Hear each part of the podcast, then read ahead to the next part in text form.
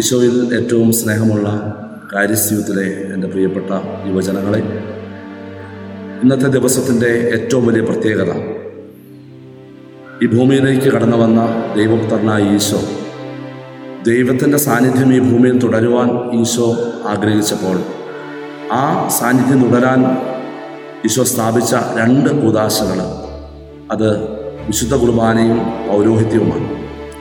ഈ രണ്ട് ഉദാശകളും ഈശോ സ്ഥാപിച്ച ദിവസമാണ്.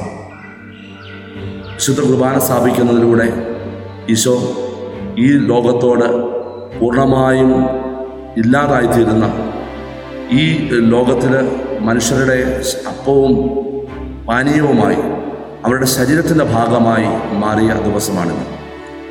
അതുപോലെ തന്നെ പൗരോഹിത്യം സ്ഥാപിച്ചുകൊണ്ട് അപ്പസ്തോലന്മാരെ തന്റെ ഉത്തരവാദിത്വം പൂർണമായി ഫലമേൽപ്പിച്ച് ഈ ലോകത്ത് തന്റെ രണ്ടാമത്തെ ആഗമനം വരെ തന്റെ ശുശ്രൂഷകൾ തുടരുവാൻ സൗഖ്യപ്പെടുത്തലിന്റെയും വചനപ്രഘോഷത്തിന്റെയും പൈശാചിക ശക്തികളെ ബഹിഷ്കരിക്കുന്നതിന്റെയും പാപം മോചിക്കുന്നതിന്റെയും അധികാരം അവർക്ക് നൽകുന്ന ദിവസം. ഈ രണ്ട് കൂതാശകളുടെയും പ്രത്യേകത രണ്ടും ശുശ്രൂഷ കൂതാശകളാണ്. ദൈവം തന്റെ ഏകജാതന്റെ ശരീരവും രക്തവും വഴി നമ്മളെ ഓരോരുത്തരെയും ശുശ്രൂഷിക്കുകയും നമ്മളോടൊപ്പമായിരിക്കുകയും ചെയ്യുകയും അതുപോലെ തന്നെ പൗരോഹിത്യം എന്ന വഴി ഈ ലോകത്തെ ശുശ്രൂഷിക്കുക. ഈ ലോകത്തിൽ ദൈവത്തിന്റെ സാന്ത്വനവും ദൈവത്തിന്റെ കരുതലും ഒപ്പം ബലിയർപ്പണത്തിലൂടെ ദൈവത്തിന്റെ സാന്നിധ്യവും നൽകുവാൻ തിരഞ്ഞെടുത്ത ദിവസമാണ് പെസഹവ്യാഴം പഴയ നിയമത്തിലെ പെസഹവ്യാഴത്തെക്കുറിച്ച് നമുക്കറിയാം. പെസഹ അനുസ്മരണം കടന്നുപോകലിന്റെ അനുസ്മരണ ദിവസമായിരുന്നു. ഈജിപ്തിലെ അടിമത്തത്തിൽ നിന്നും ഇസ്രായേൽ ജനം അവരുടെ പ്രതീക്ഷയായ കാനാൻ ദേശത്തേക്കുള്ള യാത്രയുടെ ആരംഭം കുറിച്ച ദിവസം. അതായത് അടിമത്തത്തിൽ നിന്നുള്ള മോചനം അവർക്ക് ലഭിക്കുന്ന ദിവസമാണ്.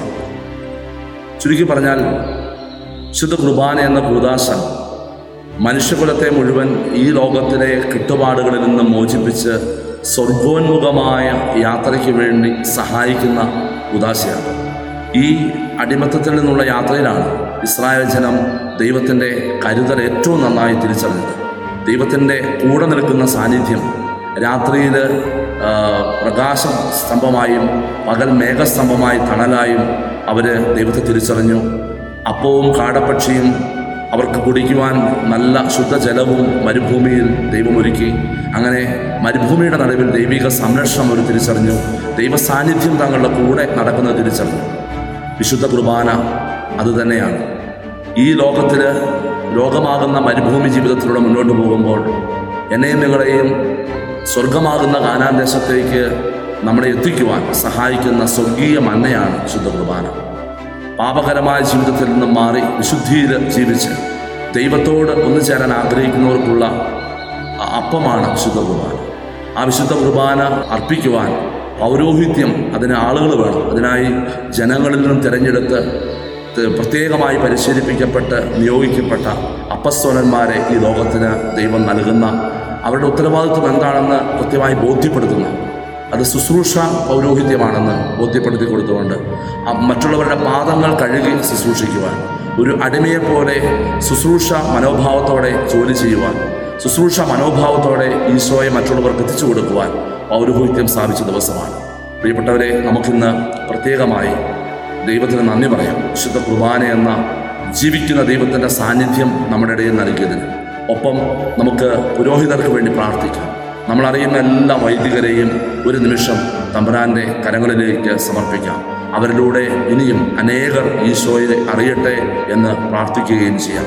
ഈ പെസഹ വ്യാഴത്തിൽ നമുക്കെല്ലാവർക്കും ഒരിക്കൽ കൂടി ദൈവത്തിന് നന്ദി പറഞ്ഞുകൊണ്ട് ഇന്നത്തെ തിരുക്കർമ്മങ്ങളിൽ പങ്കെടുക്കാം.